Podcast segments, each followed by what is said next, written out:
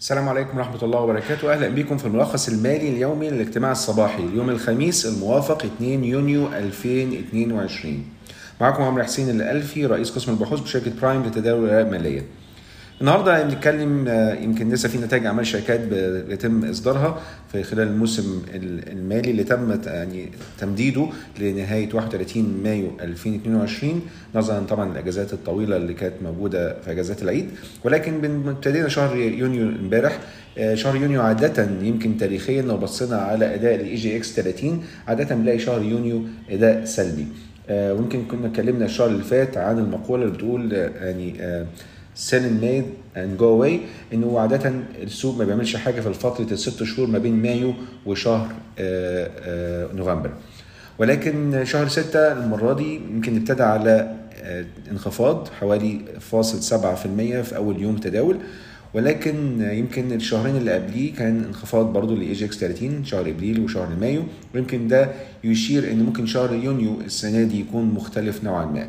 وخصوصا إن الاداء المالي للشركات أداء قوي لحد دلوقتي ولكن أسعار الأسهم لا تعكس آه، الأداء المالي لمعظم الشركات. نتكلم على أداء الشركات المالي. في شركات آه، نزلت نتائجها وكانت نتائج قوية. عندنا إيديتا للصناعات الغذائية. اعلنت برضو عن النتائج الربع الأول بتاعها وكانت عملت أرباح مرتفعة سنة على سنة ب 57% وصلت ل 162 مليون جنيه.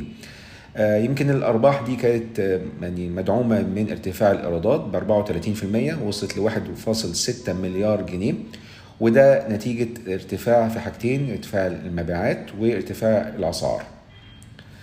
آه، وفي تحسن طبعا في هوامش الربح كمان.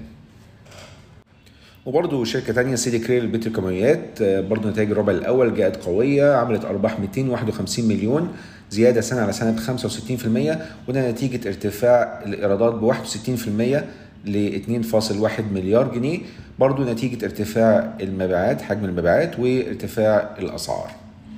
شركة تعز للسيراميك أو الجوهرة برضو نتائج الأعمال بتاعتها عملت أرباح حوالي اولموست 47 مليون جنيه مقارنة بتقريبا 39 مليون جنيه في نفس الربع السنة اللي فاتت ده زيادة سنة على سنة ب 21% نتيجة ارتفاع الإيرادات بحوالي 40% ولكن المختلف المرة دي إن نسبة المبيعات المحلية زادت وارتفعت لحوالي 91% من إجمالي المبيعات مقارنة بحوالي 86% السنة اللي فاتت.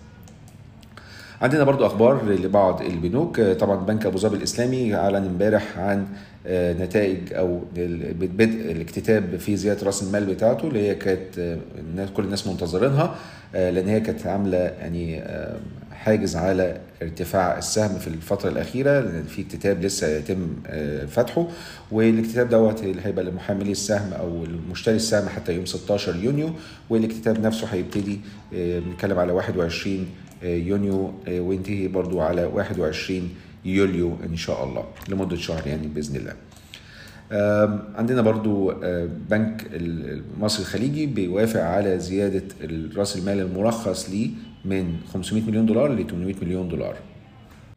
وبرضه في القطاع المالي شركة ايتي ليس قفلت ثالث سندات توريق بالنسبة لها بحجم إجمالي 1.6 مليار جنيه. من الأخبار الاقتصادية عندنا هيئة السلع التموينية بتشتري 465 ألف طن قمح تسليم شهر يوليو أغسطس بسعر 480 دولار للطن الواحد. وعندنا طبعا آه، مصلحة الجمارك آه، زودت السعر الدولار الجمركي من 17 جنيه للدولار في شهر مايو ل 18.65 قرش تقريبا للدولار الواحد ابتداء من شهر يونيو وده يمكن يلقي بالظلال طبعا على معدلات التضخم متوقعه إن شاء الله الفترة القادمة وإحنا كنا اتكلمنا قبل كده على توقعاتنا للتضخم خلال 2022 وشايفين إن البيك بتاعتها هتبقى في أكتوبر على حوالي 18% كارتفاع لأسعار السنة على سنة. شكرا لكم والسلام عليكم ورحمة الله وبركاته.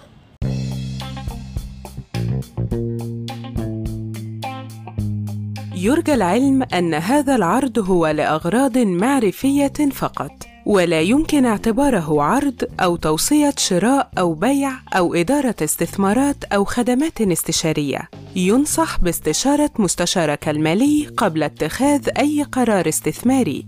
الأداء التاريخي ليس مؤشرا يعتمد عليه لتحديد الأداء في المستقبل.